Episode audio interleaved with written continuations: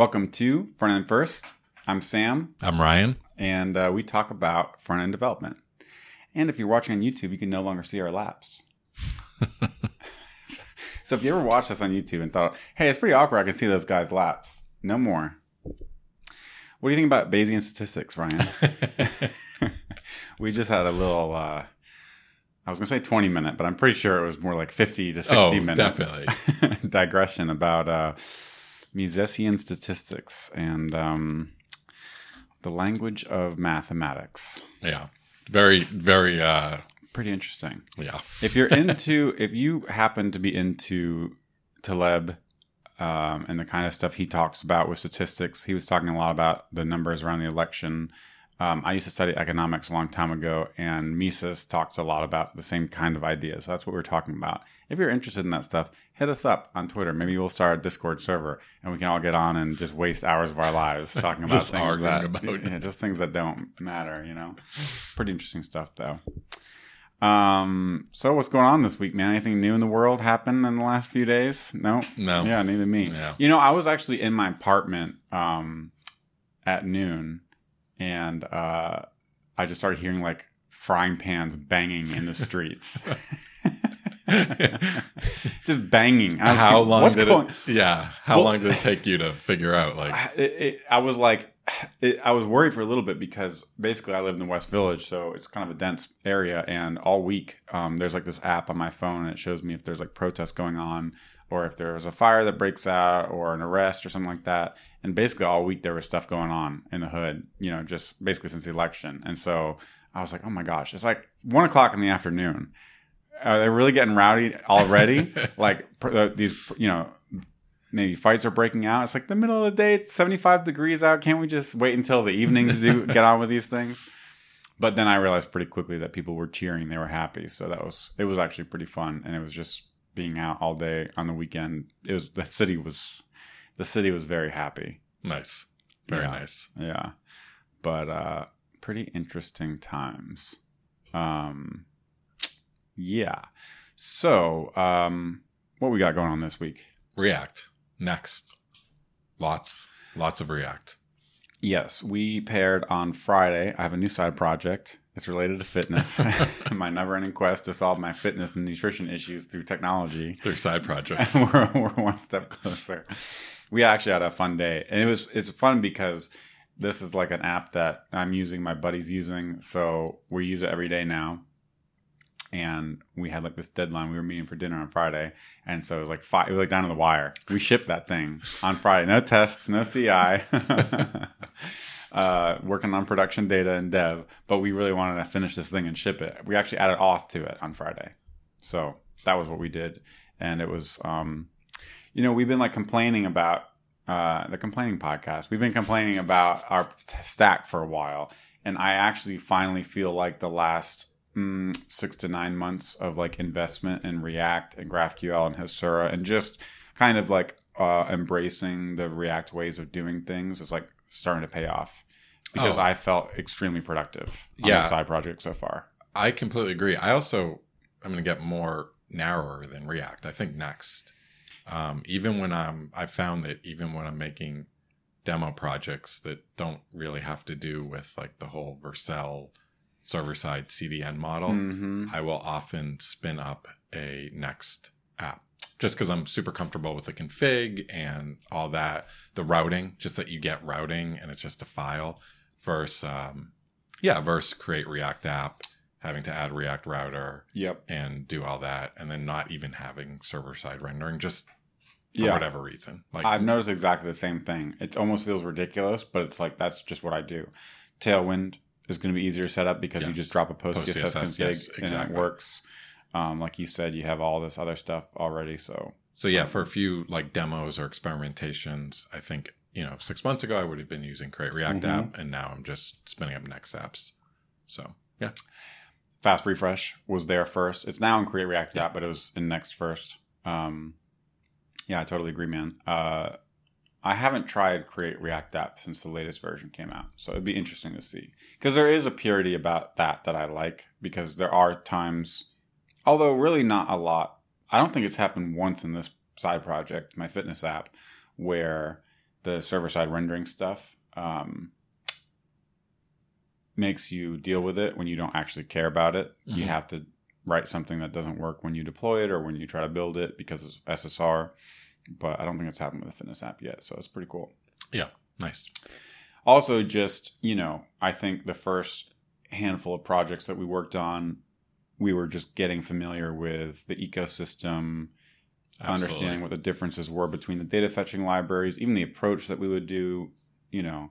And this one, I'm just really all in on, yeah, just trying to embrace the tools work so much better when you just use them how they're meant to be used. And I had this experience last week where I was doing so the the app is basically like a list of entries for different goals that you achieve throughout the week. So you can say, I want to go to CrossFit five days this week. And so you can toggle a day and you create an entry. And then you that's the CrossFit is a goal, the, the good eating is a goal, no alcohol is a goal, running is a goal. So those are weekly goals that you have. A goal has many entries, and then a user has many goals. So you had two users in the app and the homepage shows you like your total entry aggregate for each goal within a week. So a goal is tied to like a Monday date or a Sunday date, week beginning. And man, just like to get the data for this, you know, I just was like, again, I remember building my recipes app where you have the index page of all the recipes. You go into it, you get the ingredients, you edit it, you come back. I did this normalized cache thing because I was like, if I've already loaded the recipe on the homepage, I just want to tap it and get the recipe. It's already in my phone. Like, why do I have to wait for it to load again? Because that's how Ember Data would work. That's how I used to building apps with Ember, and it works in a lot of cases as well.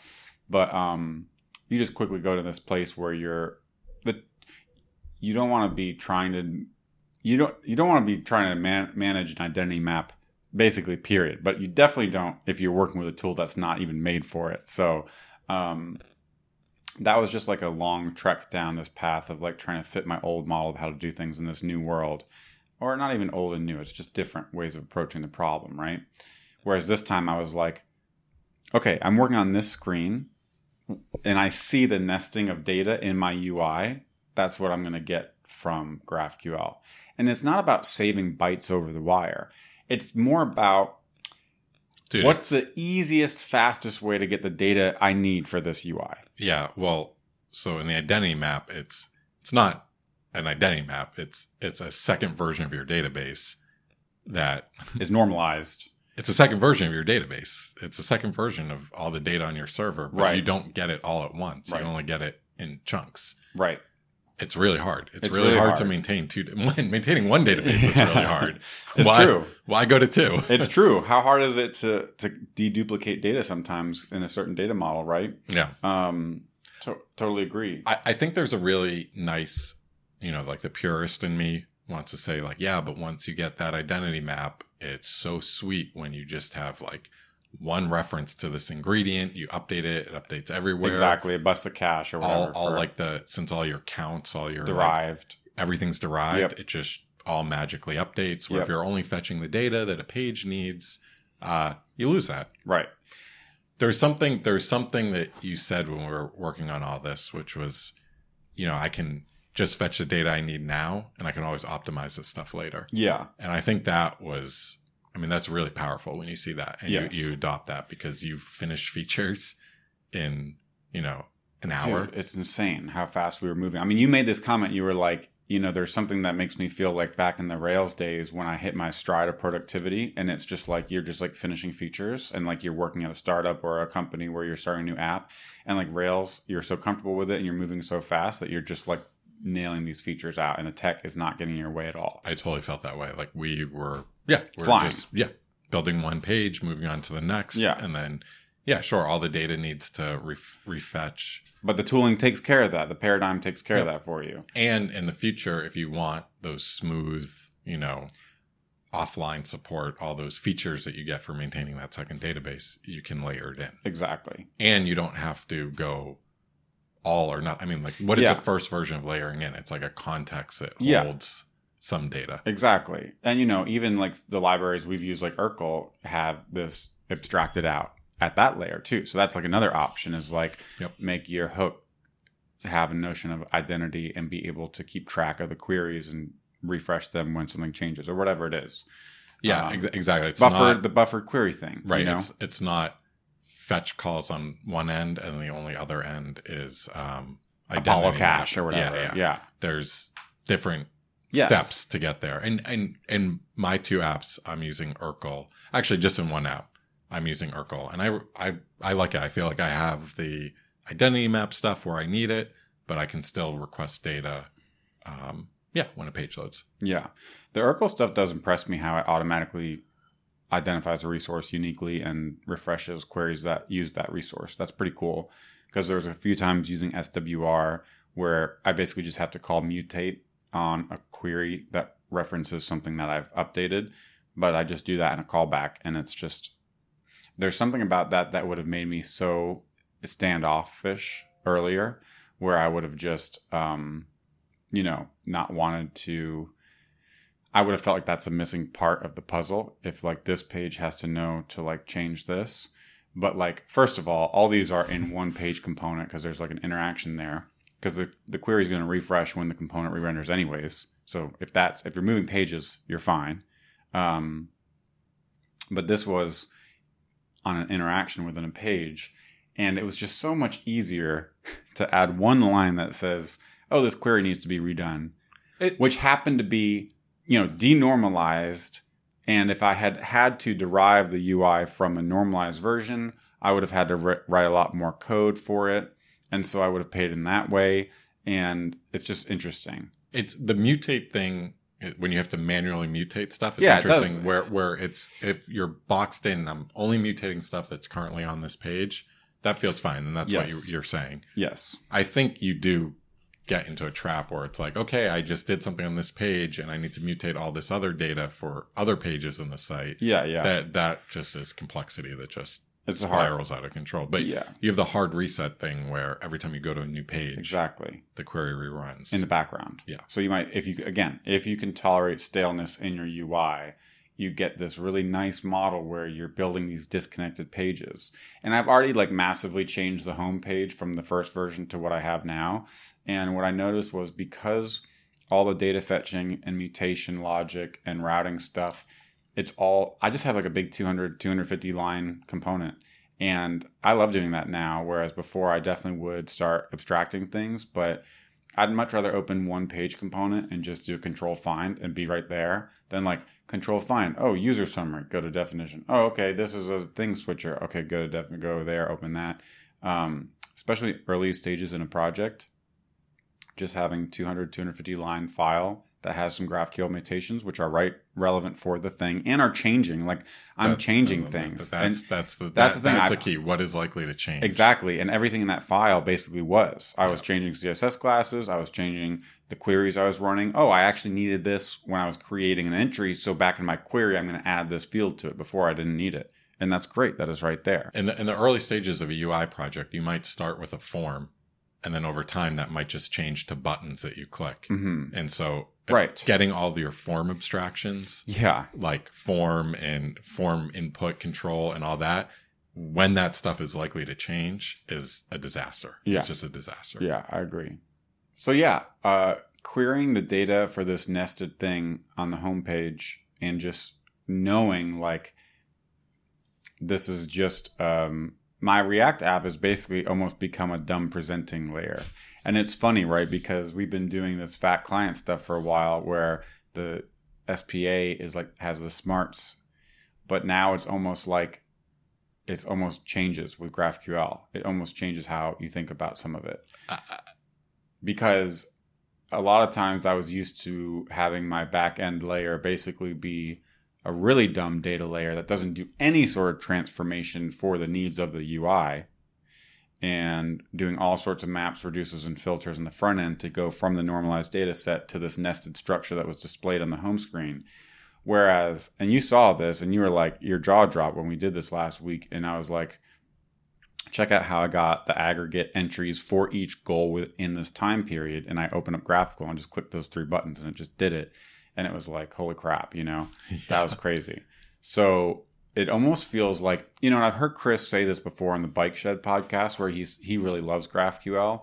and he said like now when I'm on a project that doesn't have it, it feels like there's a missing layer of the architecture, and I feel like I'm starting to maybe get a glimpse of what he's talked about there.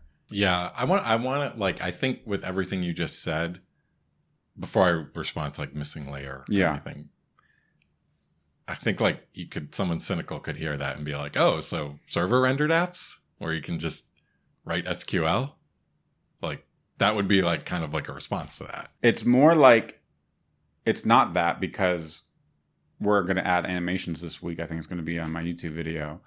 Yeah. And so it's it's completely different. Also, it just feels way faster already because of cache. The links are smart. There's so many things that are enabled by a client app that you don't get in a server rendered app without running JavaScript. Mhm. So the app is super fast out of the box with Next. Um, Yeah, yeah, yeah. it's more about having it's more about giving SQL to the front end developer. It's about giving it to them instead of making them build it in the form of a custom API uh, in a way that is going to just as easily hydrate their JavaScript data structures as SQL can hydrate a Ruby object on the server. That's- so it's like you're not thinking about it. You're told here is the query language you get, and that's how you use it to get your data. Okay, boom, done. Now it feels like because I'm using Hasura, which is this auto-generated GraphQL API, and this beautiful, you know, UI through the form of GraphiQL that says, "Here's how you get your data." Okay, I'll do it. Done. That I think that that is the response to the server rendered app where you're saying that um, the reason you want to write server rendered apps is because you want access to SQL. So Yeah. if there was an easier way to get Exactly. SQL over to the front end developer, Exactly. that's a win. Exactly. That's a. It's not about running right. the code on the server. Exactly. It's, it's getting access to SQL. Exactly. So that's a really good response to like, aren't you just building a server rendered Right. app Right. if you're writing queries for every page and Right. so on? Right. Right. Right. Right. Right. Um, yeah, nicely said. Um, and good restatement. Uh, also, GraphQL did start as SQL over HTTP, literally. Oh, really? Yeah, that was that was before GraphQL. That was the first attempt. You would send SQL strings Sweet. over an API. um, but man, GraphQL is just so cool, and it's like ah, the feedback that you get while you're developing. Dude, the developer experience, they tell you if you have like an unused variable, you can't even run the code if you have an unused variable in a query that you're not using. So you're never gonna like pass the wrong thing. It's just crazy. It's crazy. And then the fact that it has the aggregates and all these relationships built into it really does feel like you have a replacement for SQL, even better in a lot of senses, because there's a UI that you click around. You don't have to Google how do I do an inner join and and do all this stuff. Um, so uh, it really does feel like a full feature query language. Really, this is a, again This is GraphQL and Hasura yeah, because yes. GraphQL on its own is not going to do any of this for you. But Hasura has taken a very, and I like Hasura because I feel like it's coming from devs who are like have share our background, love Postgres, love relational data modeling. So the standard queries they're exposing and all the resources in your server are things like the aggregates and the counts and the relationships and and all that stuff. Yep. So it's basically what we would create in a sense of like, oh yeah, we think in ter- terms of resources.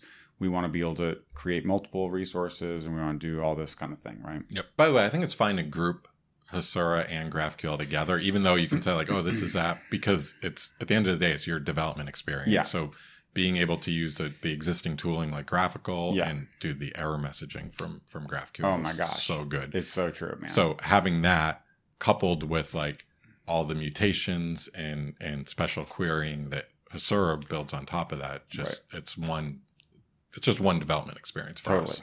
totally, hundred percent. I'm I'm just wondering. I'm I'm sure there are people who have had bad GraphQL experiences for reasons that we're not dealing with because we're not writing the server. You could probably make the same mistakes That designing a GraphQL API that you could make designing a REST Yeah. API where you box people in. Again, Yeah. it's what you Yeah. said. It's about giving developers the query language. And so you could very easily not give them, you could do something in GraphQL that doesn't enable your developers by letting them query the data that they need. Right. Just Totally. with weird rules and endpoints and resolvers. yeah. Oh, you can update multiple videos. We can't update multiple people or Yeah, whatever. yeah. You know, things Yeah. like that. Um. So yeah, all that is really cool. And then yeah, so the missing layer piece is just interesting because, in like the React as a dumb UI layer thing, so I'm used to querying the data. How I would think about this if I was building this with like Ember and Rails would be, okay, I need two users and I need all their um, weekly goals where the weekly goal is beginning on November 8th. Um, so how do we do that in Rails? Like add a query param, I guess. There's nothing in like the spec that would say that. Also, like you're querying users, but you're having a, a where a where clause on like a nested resource. So it'd probably be like There's custom backend code here. yeah, Yeah. for sure. Yep. Um, and then also include all the entries. Um, so you include like weekly goals dot entries because you get the graph for the week for both users, and then you would be able to basically list them out. You would map, you know, for each user, you would render it. You go through each one of their goals, and then you would do like weekly goal dot entries dot count or whatever. But um, you'd also be like querying a lot of the entry data or whatever, but basically you'd be traversing that graph. That's kind of how you'd be thinking about it. Um, and then if you wanted to get the total for the week, the total amount of all entries across all goals, again, out of the box, the way you would do it would be with the same graph. There's no aggregate that points a uh, user's week to their total amount of entries. But I needed both of these things for my for my homepage. And so again, normally I would think about querying the graph of data I needed and then doing maps and transform, basically transforming the data in JavaScript because Yep. it's like, oh, I can just do that super easily. But I was just clicking around GraphiQL and like all the aggregates are just right there, right? Um, so I was like, I guess it just felt a little weird, like putting business logic in my like API. But the thing is, it's not. It's still in my React app because the query is right there above my component. So, Dude, it's absolutely in your React app. It Yeah. would be if you had to go right. but the back custom end is like code- aggregating. So it's it's almost like um, it's basically like a counter cache, I guess. But the reason you would add a counter cache is because you have a lot of data. Let's say, so this would be like doing that just because it's easier, um, or not. You know what I'm saying? There's two things here. There's there's there's two things. One is um I n- am not deriving everything from the the the original data. Mm-hmm. So that's like having your- Denormalized. right, that's denormalized having the front end request a count rather than request all the records and sum them up. Right. There's the other side. There's another thing which is um, n- there's now more business logic in my backend because my backend knows how to Mm-hmm. how to transform data on its own. But I don't that one the business logic I don't think is a is an issue. I don't think that's a problem. We've you, we've introduced this in a way that doesn't require you to write any backend. I mean, that's the reason why, right? Right, But that it is feels weird uh, that the fact that my API is responding with this very particular triple layer nested data structure, which is only three layers of nesting in this particular way with these sums right here because of how I'm choosing to present the data on the front end. So again, it's just back to the fact that it is denormalized from the perspective of how it's stored in the back end. Yep. I'm getting the entry, it's just nested objects. So I'm getting the entries attached to weekly goals, but entries are actually like not necessarily attached to a weekly goal in a sense. Um, it, it, it passes a smell test for me because if you needed a fourth layer, you wouldn't have to rethink your backend Oh, architecture. you dude. would, your front end could just request fourth layer. dude, the hundred percent it passes melt. I mean, it, it was so easy. I'm just saying it's like, um, it's just different from how we've been building apps before, and it Yeah. and it makes your and it makes your component code dumber because your backend is smarter in a sense. Your backend is more capable.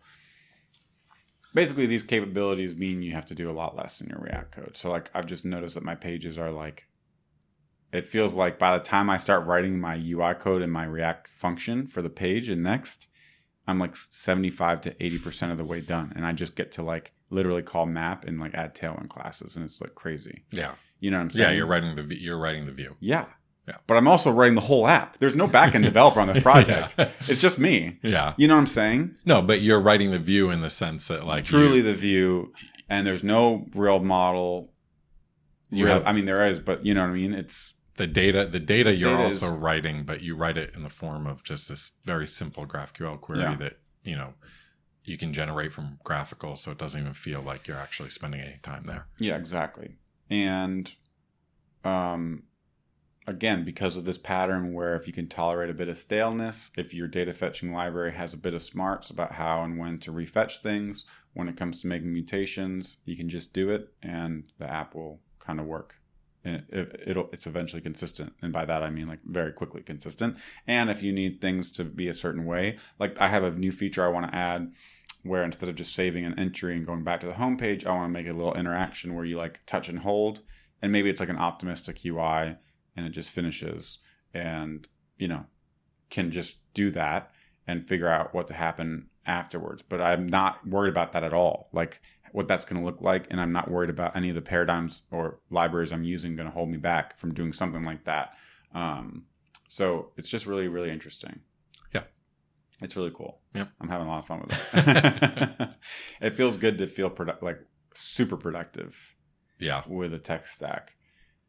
Um, yeah, and then like uh, last night, I was just like fiddling on it dude. The productivity is because you can work on a page in isolation. and yeah, request the data you need for that page and not think about any other entry points to any other pages. Yeah. and and you know, I know that's like the dream of every SPA. yeah, but you know it's actually true when you're writing this when you're just writing a query that provides the data for the page I, know again i know every spa is supposed to supposed do to do that, right? but it's not always true There's something about it's like the honesty of admitting up front, like these things are disconnected, and when they need to be connected, or when you need to do something that it knows about another page or another part of the cache or whatever, you can layer that in.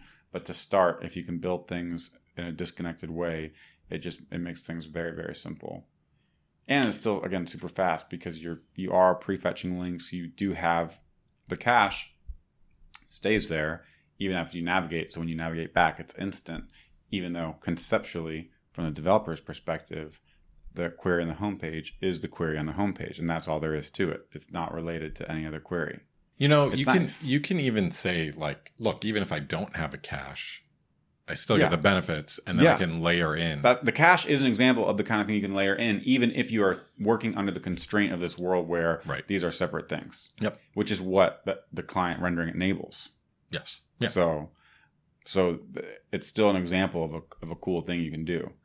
Um, it's just interesting because it's just very different from yeah, just different from how I'd normally think about uh, building one of these things with the tools I've used in the past. it's very interesting that like so with react and these spas like we have a button and that button fires an on click where we need to run some business logic like having that button just send an http request to a controller that runs that business logic is just just confusing a lot of just there's a lot there and so we'll say like yeah it's so much easier when you just write an on click function in a react component and hand it to a button that runs Right. that's just so much easier than just running some like remote Rails controller action Right. that does like the business logic. Right. Um, but we're finding with like data, maybe it's maybe it's not good to have data live for a long time on the client. Right. Maybe it's just good to have.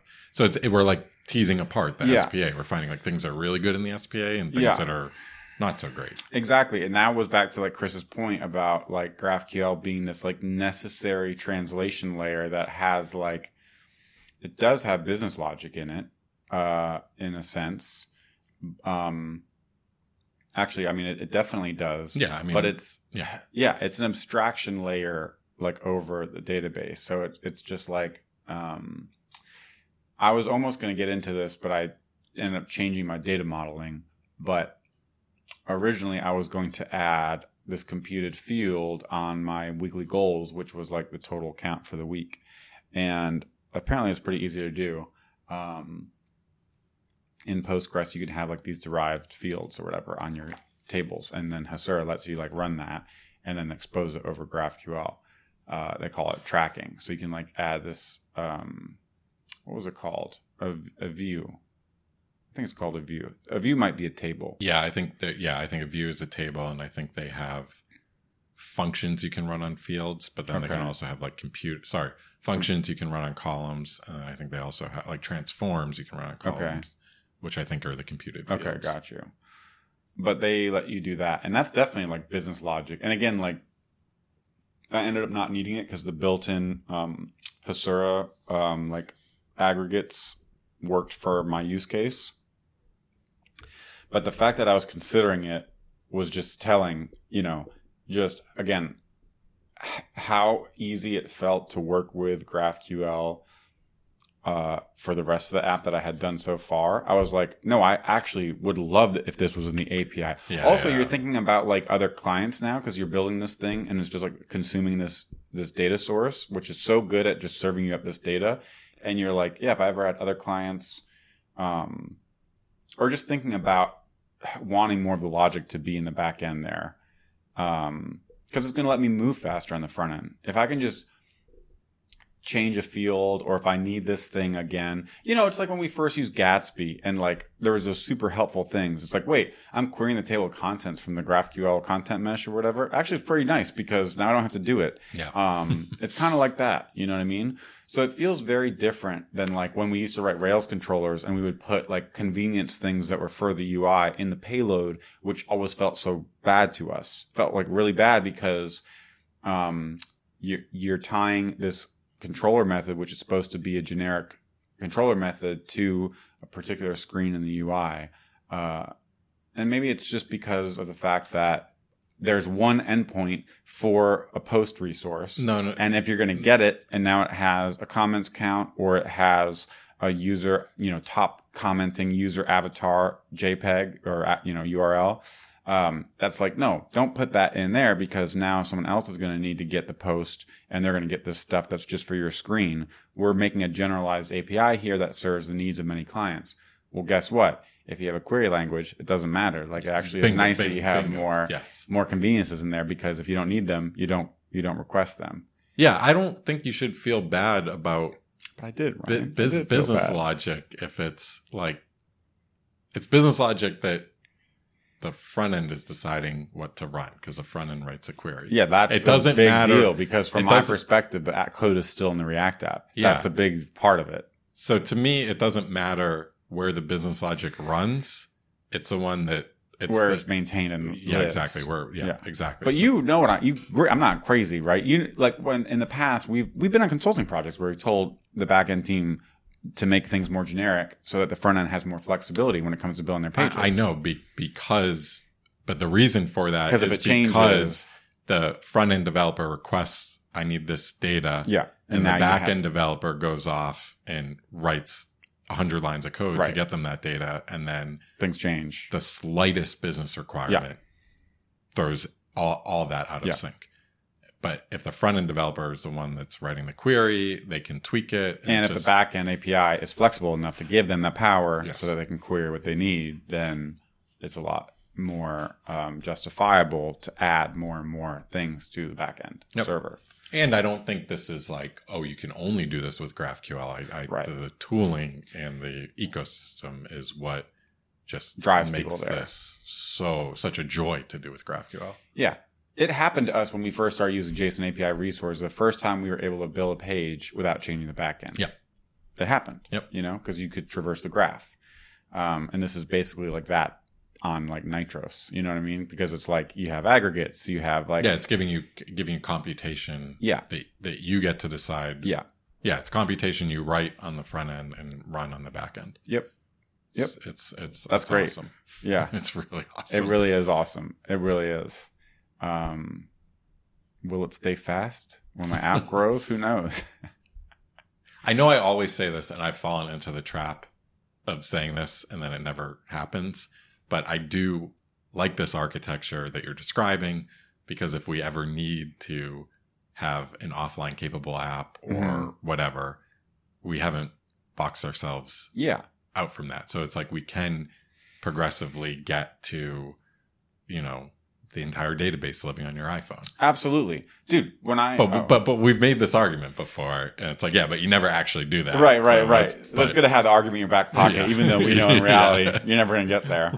Um, dude, the first app that I made like when I was getting into React last year, like my recipes app, I basically made this hook that was like use recipes and use recipe, and it was basically using GraphQL under the hood, but it was returning that normalized map so that I could just call use recipe one. Yep. And if it was in the cache, it would return it, it would make unnecessary requests, which I was worried about for some reason.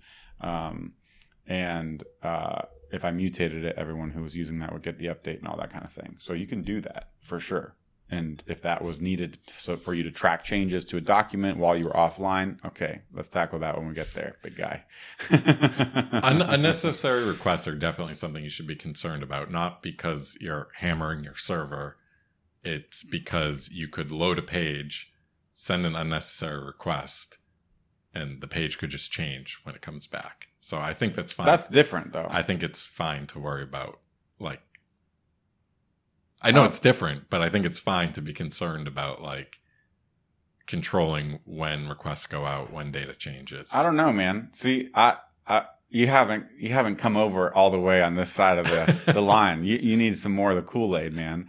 We're, we're all getting on a boat and going to the, the pyramids over here, and we're gonna leave you behind because I just like click on my dev tools now and I flip back to my page and I just there was like seven requests. I don't know what was going on with them. They were like different use SWR queries that were refreshing. Um, I don't know what's going on with them. I think this paradigm shines most. This is kind of what I'm talking about when you embrace this idea that you just have these queries that are like disconnected in a sense. They're like disconnected. Yeah, yeah, and your yeah. job is to make sure um, They're disconnected is the same as a, a server rendered app's HTTP requests are disconnected. What do you mean by that? You can just send off, you can load those pages and they get you back all the data you need. Yeah, but that's like a one-shot render. It's kind of different because like you're not gonna have parts of the page that are like different. Don't think of it as render. Think of it as like I send an HTTP request, I get back some data. That data is like HTML, Yeah. but that's the data I need for this page. So wait, what, maybe we're talking past each other. What did you mean when you were saying like it's good to worry about your request or like when things change?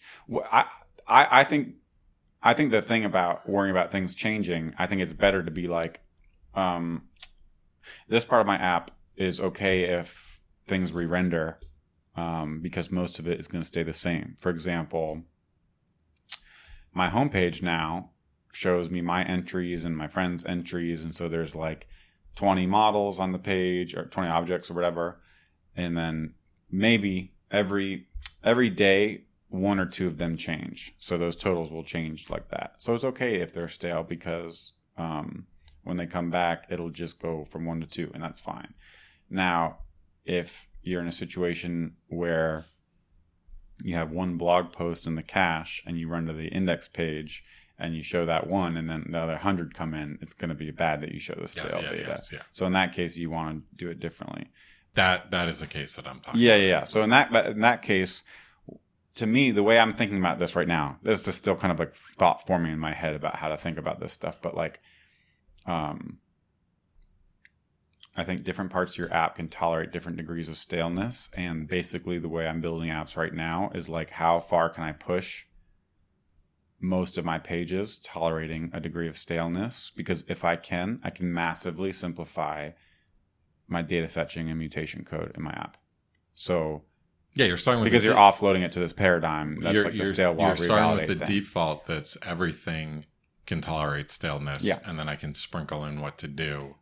for a critical interaction, like the one that we want to work on tomorrow, which is like push to um to do it. And so I'm not going to, yeah, I, that's going to be a thing where um I guess that's a mutation, so that's a little bit different.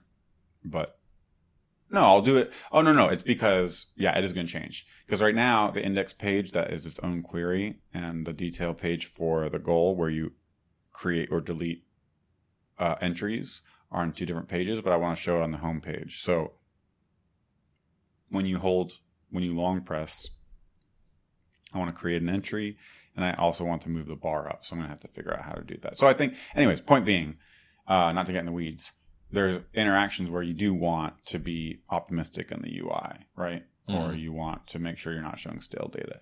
And I think there's going to be good patterns for dealing with that kind of stuff given an app that's built with this architecture. But I think for most apps, again, you're just better off if you can. I found it to be so much easier so far to be thinking like this which is basically how a lot of the you know Ember Data had the background reload thing, which was a similar idea, but because it was kind of like um, there was one choke point at the route for all your data, you didn't really get the flexibility of this. So in a React app, you have like all these different components which maybe make their own queries. But if they're all using this like stale while revalidate pattern or something like it under the hood, then it can be fine. So that's all I was trying to say about not worrying about the queries. Yeah, it's interesting. I, I look at was, this. it I- yeah. Go. Yeah. It- just to finish the thought with the recipes thing, it was like I have a query for all recipes and I'm getting all fields. And now I'm going to a page with one recipe that has all fields. And I know the only way to get here is from the index page. And I know by the time I go there, I'm going to have it in my cache. So why can't I just go there and not make an extra request? That's kind of how I thought about it. But guess what? You now you decide to track that recipe with a URL, so you can start there, and now you have these different code paths. And now you want to get a recipe's ingredients on the detail page that you don't have. So now you have a notion of whether the recipe is actually in the store or not. So I've been down that road, and that's kind of what I'm getting at. It's if it's coming from a place of worrying about extra res- uh, requests or whatever. It's like, yeah, that is a trade off, but the code is going to cost way more, the complexity of the code. And if you can just write the query you need for the home page for the home page, write the query you need for the detail page for the detail page, and not worry about let the tooling re-request things as it needs to, then uh, it's fine. yeah. Thoughts? I mean, I think I think there's trade offs there, right? I think there's trade offs. I, I think for you to say to start in a position where every page requests its own data is the simplest thing to get me adding features. Like I can't argue against that. Yeah. I think that's like a good thing. Yeah. Um, I do think there's times where like you want to click on a recipe or something and you just want to immediately transition. Yeah. And so, Yeah. like there's, yeah, there's trade. You should be able to do that. Yeah, you can, you can, you can. It's just like what side is better to start from a default. Yeah. Where, like, and the that's my identity- argument. The identity map would say like you should just immediately render. You have the recipe, you've loaded the recipe on the index page. You click it. We don't need to wait for anything. We have all yeah, the data we need to run. the problem is that that's never true because that hand waves away so much of the complexity, whether it's fully loaded, whether the you know relationship, and whether that means it's loaded. All the, there's Yep. just yeah. So that's why I agree with you, but I I think that I've never seen it in practice work out that way. Yeah, it's too. Uh, that, that- I mean, that's totally fair. It's too hand wavy. It's way too hand wavy. Right. It basically says that we can just duplicate the database. Yeah. Duplicating the database on the phone is easy, which Yeah, it's not. it's not. Yeah. And for maybe for some apps it is, but and the downsides of having disconnected queries that are like these dumb um, denormalized data structures that are snapshots of your data in time is actually not as bad as I used to think because right, right, right. I, they can be refreshed and because they can be cached and because um, yeah all the reasons that we we were talking about it actually makes it very easy it's almost like a server rendered the refresh the refreshing is yeah, I think it's Okay, maybe you could make it so that you never render from cache. So Yeah.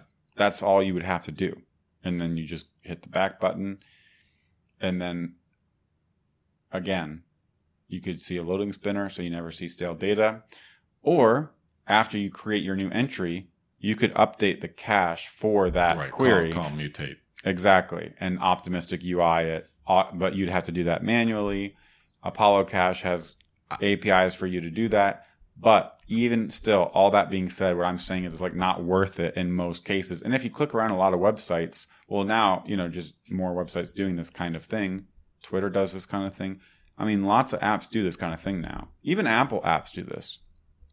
If I make a change to a note on my computer and I open my app to the note, it just shows it to me and then the new lines of text just kind of fade in Just and it moves it it's fine it works and it always feels fast and that's what i noticed about like this app too you know what i'm saying Mhm. um I don't I don't want to I think the two different devices is is hard mode to talk about this. I, I think it's more like just going to a very simple example. Every page makes its own data request. That's great because you always know you have the data when you enter a page. there definitely are situations. But situations. it's related to the state of being stale too, there are situations where you get into where you go to mutate data on a page and it's confusing that it hasn't been reflected now elsewhere you- in the app. and or just elsewhere on that page. Like eventually your pages Yeah. introduce enough complexity where you have to like start Mhm. calling mutate, and then like there's something inside me that's that says like okay we're being imperative here, right? We're describing how things change. We there is a there is somewhere there is Have you a hit that in your React apps yet? Uh no, well I'm I'm using stuff that automatically updates and I'm fine with the tolerance. So I never have to call mutate. Okay. Um How does that work? Because urql, yeah, urql just knows. stuff? Yeah, urql just knows. it like, invalidates any query that has resource of entry one two three. I don't know if I have anything that where that's even I think I'm mutating the data where I can do it in a way that's like optimistic mutation, where I don't think I'm ever changing something in a form and then something in the header should change. So I, I don't think I have to worry about that. Got you. Um, yeah, I think that though, like, you know, using it is, it's imperative, but it's perfectly valid to say that like it's imperative, but it is so, so much easier Yeah. than, Yeah. than having to normalize data on the front end. Yeah, yeah, yeah, but you're just saying don't say that there's no downsides or that it's Yeah. I think there's like, you're not running this risk of like yeah in, inconsistent data in the UI if it gets complex. I mean that's the really the interesting point is like get to a point where it's so complex that um you know it's so interesting because in like React, if we ever, if we had to call like component.rerender, yeah in React, there was just like, here's this like thing, and you just call component.rerender. yeah um, you like set state state plus one.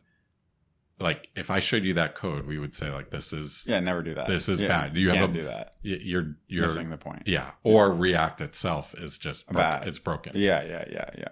Um, and I think it works nicely in React because the system knows everything.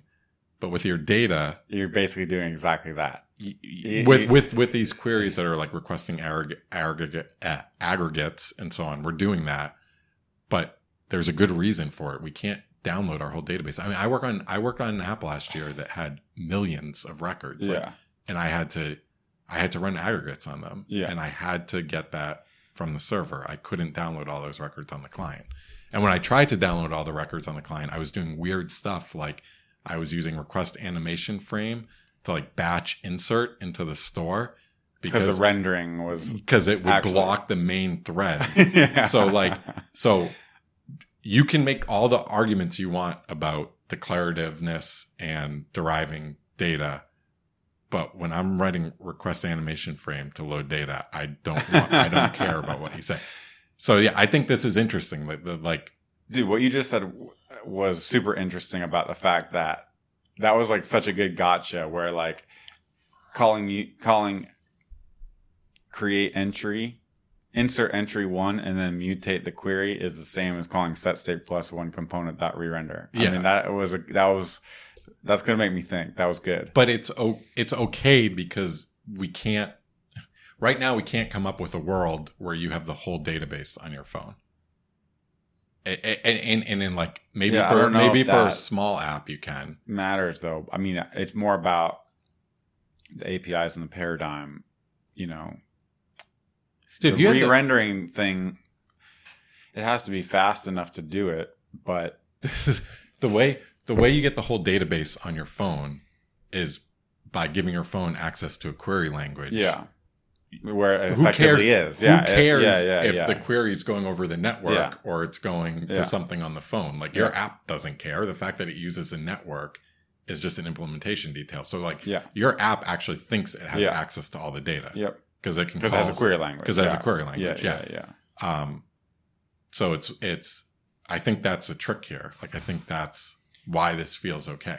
Yeah. I'm gonna have to think more about the declarative imperative stuff because um it's interesting. There's basically there's like Also like yeah. there's like three things of the declarative imperative. There's like one is calling like mutate or calling Small a brain, function. big brain. Yeah, calling like mutate or calling like a function called refresh would be like Yeah.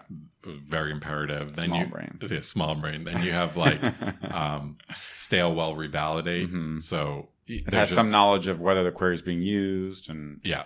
and then you thing. just have a full like unique resources. There's something where it's like you have a database and the way that database You bush cache. It's like you have cache keys, like that surrogate keys. I mean, yeah, there's, basically. there's something that's like unrelated to rendering. I'm sorry, everyone. This freaking is- mic is pissing me off right now. I gotta get rid of this stand. There's like the final end of the spectrum, which is like you have a database, and that database is just constantly updating and changing yeah, with no reflection on rendering. Yeah. You're like bound to Like, you could imagine, You're like, like- bound to queries, and then they just give you the latest data. Yeah, and that Do you remember data- this? Yeah, yeah, Yeah. exactly. Remember this like conversation we had with Luke Melia like six years ago, and he was like, "I just always want." We were talking about, um, it wasn't six years, maybe it was. Jeez, uh, we were talking about like, oh, there should be like stale colon five, like you have to choose the seconds. He was like, every time I've ever done something with caching where I have to choose the seconds, It's it- always it's wrong. always wrong. He's like, I just want the latest data. Just give me the latest data. It's kind of like what you're talking about. Oh you yeah, know? I remember when he said that. I was like, "Yep, yeah, yeah. just we, sold." we didn't. Yeah, we almost shipped that API that went in that library, right? In Ember Data storefront. yeah, and then it because was like we never shipped it. you can totally say like, "Oh, I can tolerate ten minutes of staleness Yeah, with this data," but you'd prefer to just know when the things change. Yeah. It's not only that, it's usually when I think his point was whenever he writes five minutes, it's always just like he doesn't actually want five minutes. It's just like yeah. The, middle oh, the product person wants more. He, Yeah. The apps people want less. Or yeah, whatever. yeah, It's always yeah. just like uh, Mhm. five minutes, and then you hit some point where it's like, shit, I don't want to wait four more minutes for this like thing that happened a minute ago to show up on my app. right, right, right. Someone at yeah in that front office is like, why isn't the new article on the homepage or Yeah. the video up or whatever? It also came up when we were making um, embermap.com fast bootable because of the cache situation there. And at the end of the day, the best thing was just that the back end told the front end when it when a model changed. Yeah. You know? Yeah, I really like the idea of exploring this this conversation Mhm. and exploring query languages. Yeah, I do too. It's Um, pretty interesting how dramatic of it. I felt like it was very easy for me to write off GraphQL for a long time because it felt like that's not the layer I care about. It's implementation detail. Whereas now it feels like it's a bigger part of, of my concern as an app developer. You know what I'm saying? Where it's like I, I still think I, still it's think not GraphQL implementation detail. I, I do, It's literally changing what code I write in my React component. but it doesn't. To me, if there was like a, you could write SQL in your React component. Yeah, that would change it too. And But- that wouldn't be an implementation detail. No, that would be a new way that you get architecturally, it's still the same to me. No, it's not. And again, I'm not. I'm not. Again, I think GraphQL is awesome. I'm not trying to say you shouldn't be for GraphQL, but it's the idea here I'll tell you is that they're paying me. How much? no, I'm just saying it is. It's it's what I'm saying is I didn't give it enough of a. Yeah, it's a it's a bigger pe It is part of the stack. It's part of. I if don't. you have GraphQL, you do have a query language, which means you can do things differently than if you didn't. but I could. I could give you a GraphQL API that's just brutal. Okay, you know what I mean. A good, well implemented, flexible. I guess that, that's that's why I, I think that it's yeah I think it's You a query language. I think if you could write SQL in your React component, um, I think you'd be fine. with Yeah, it. sure. You would do things that would be easier to do in SQL than they would in JavaScript. Let's say. yeah, aggregates, Yeah, um, nesting, like nesting, yeah, yeah, transforming. yeah. I mean, you'd still have to open up the docs for inner join, but yeah, exactly. No, but that's the point, right? Is just that it's not irrelevant to how you structure your app. It's not. I think It's we're literally I think easier. We are coming from we're playing on easy mode by using Hasura, Yeah, and I think that um, I think the GraphQL is great because of all the tooling and libraries, but I don't see that as a thing that is fundamentally because of GraphQL. I think that the reason that stuff exists was because GraphQL nailed it. I don't want to dismiss yeah. any of that. the but- architect, yeah, the design I think- decisions behind yeah. GraphQL. yeah, I think that like architecturally, this could exist with other things. Yeah, but it doesn't. Sure, and I think that's because of GraphQL Yeah. Because, N- nail the design. just yeah. just just errors in GraphQL Yeah. is enough to Yeah. make to you know and typing, you know. yes so many good things that they nailed. Yeah. Um, for for me though, it's not why I would dismiss GraphQL.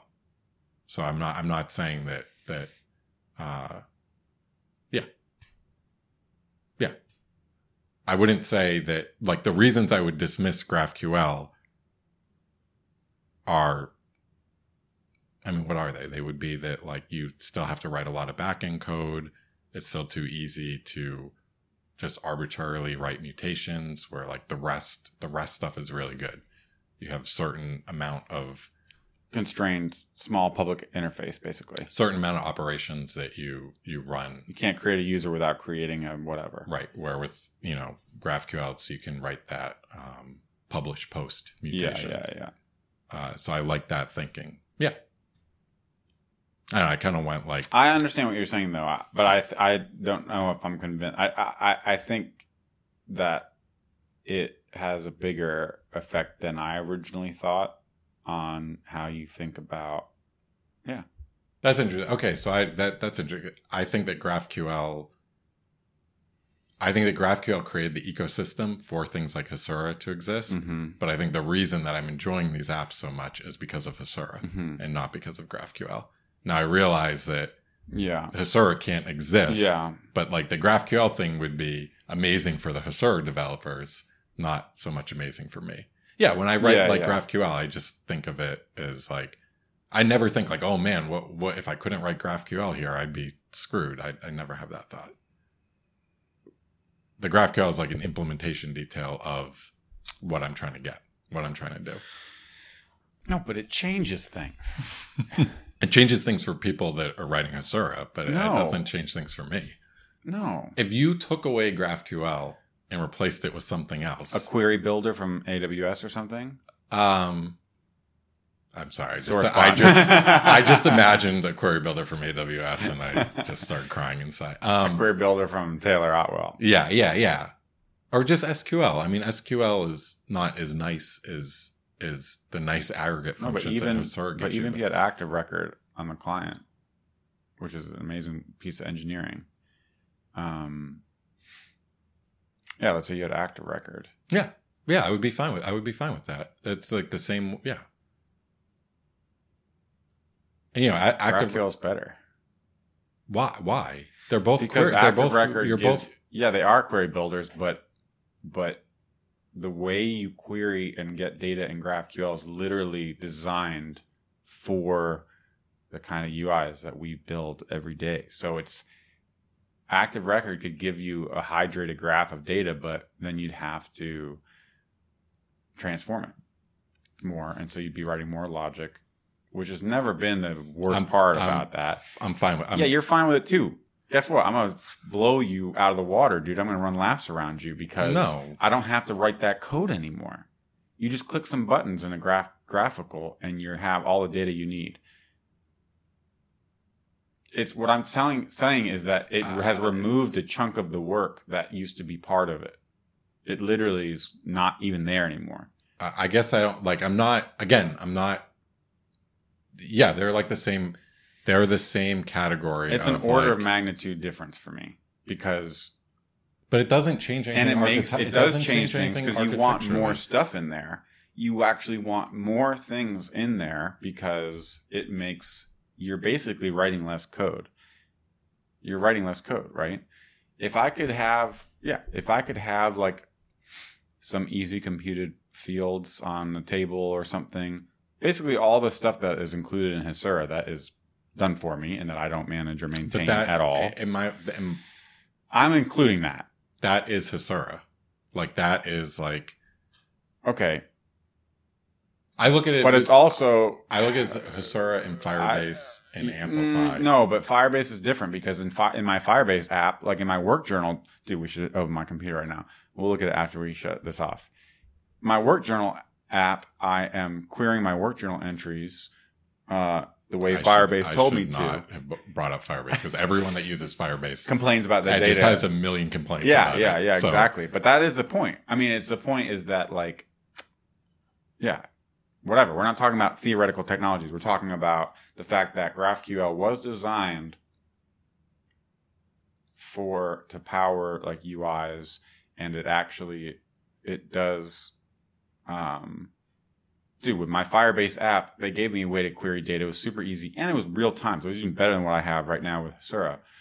And yet, all I wanted to do was get out of Firebase as soon as possible. So I queried the flat list entries, and now I'm just working with JavaScript, and hallelujah, I'm out of that. Yeah, yeah, yeah. And now I'm doing maps and reduces and transforms. Whereas here, it's like, oh, I have a form right here, and I need to do a drop down of um, categories with their labels, uh, and I want to show you which. I'm just going to query what I need in in GraphiQL and just put it in a query and just render it. And that's like different than how I've thought about it before. It's just different. Oh, I want to add a bar right below your current five goals for this week that has all of your last week's goals. Let me just click around Hasura. Oh, last week aggregate entries. I, I, I'm not. I'm not. it's different. But I'm not. It's not. It's I'm not categorically saying- different. It's different. It's like, it's like now I'd be much more likely to add add things, add logic to my back end, even if it was custom. If I wanted something like, hmm, oh, this is what I'm gonna add next, which is like, for me, for my friend, like how many uh, entries do we have across a whole week up there? So like, I would love to just be able to get that off of the user object. I'll see if I can get it as a nested query easily, but like it would be pretty awesome if I could just say, I don't know, like that'd be kind of crazy, but this is taking it extreme, like last week's total, right? Last week's total, last week's goal. It's almost like I want an, a way to. That's a silly example since that's easy to get with the out of the box things, but that's the kind of thing that, again, you would for me, I can I can see it much more likely to add it onto this uh, entity in my backend on GraphQL, so it's easy to query. Because now, if I need it in one place, guess what? I'm probably going to need it somewhere else. I have it; it's really easy. It saves me from writing any code in the front end at all. So um, that whereas whereas that's not the kind of thing I would think about doing um, ever in a Rails backend that I was writing adding computed derived data just for the sake of it, unless I had to for performance reasons. But that's not even what I'm talking about. I'm just talking about like the easiest way to get data, you know. Yeah. Again, I I I think that if we took GraphQL, I'll show you my Firebase app. I don't think we. I think we are very very lucky that we are using GraphQL through Hasura. That's all. That's and, I guess we could be arguing semantics about whether I should, whether it's GraphQL deserves the praise here. I think it does because It absolutely does because GraphQL Is you what don't have. Hasura Yeah, yeah, yeah. without GraphQL. I'm just saying for for our point of view, uh, I think we can say that like GraphQL is great because of all the tooling, but I don't think GraphQL actually improves my the fact that it's GraphQL actually improves my day to day of development. For me, it's going to Hasura, click a few things, use the things that Amplify generates for me. Those all come from GraphQL, and those all use it use GraphQL. But I'm not I'm not writing resolvers. All right, this uh, this this vote is too close to call today. I think we're gonna have to agree to disagree for now, but maybe next week we'll be able to pick it up after we simmer on this a little bit. See which ways the votes votes are cast, and who wins this uh, this debate right here. I feel like Uh, I'm starting from a very unfair position because everyone loves GraphQL. So No, if you just good. say, "Hey, there's You're the thing- grumpy old guy with like no, no, no, but that, no, cloud. no, no, no. That's what people. wrong. That's what people think. They yeah, just yeah, immediately. for- And goodbye, for- everybody. No, just kidding. That's immediately. Yeah. We're like, no, you're what? You said something bad about yeah, yeah. You're You know. trying to make it clear that you're not saying. You're making a more nuanced point. Yeah, yeah. Um, It's like I don't freaking care about the battery and the technology in a battery, but I love the fact that I can open my laptop from anywhere. yeah, I don't think. I So don't the think- I don't know if I agree with the you. I battery- think the analogy is breaking down. I'm gonna have to think about it though, and we're we're at about an hour, and I know you have to run soon. So I actually think it might be fun to talk about this next week after we have another week of experience, since I'm uh, I'm hacking on this thing. So um, that was really interesting, though. It's given me a lot of thought to think about. Um, yeah. If anyone has any thoughts, let us know. If not, we'll be here next week. GraphQL good. rest bad. No, I'm, I'm in that. good I'm in that camp. I'm in that camp. awesome. Hey, thanks for joining us. Uh, again, if you're new, welcome aboard. And uh, if you like the show, give us a review. Let us know what you think. And uh, we will see y'all next week. Bye.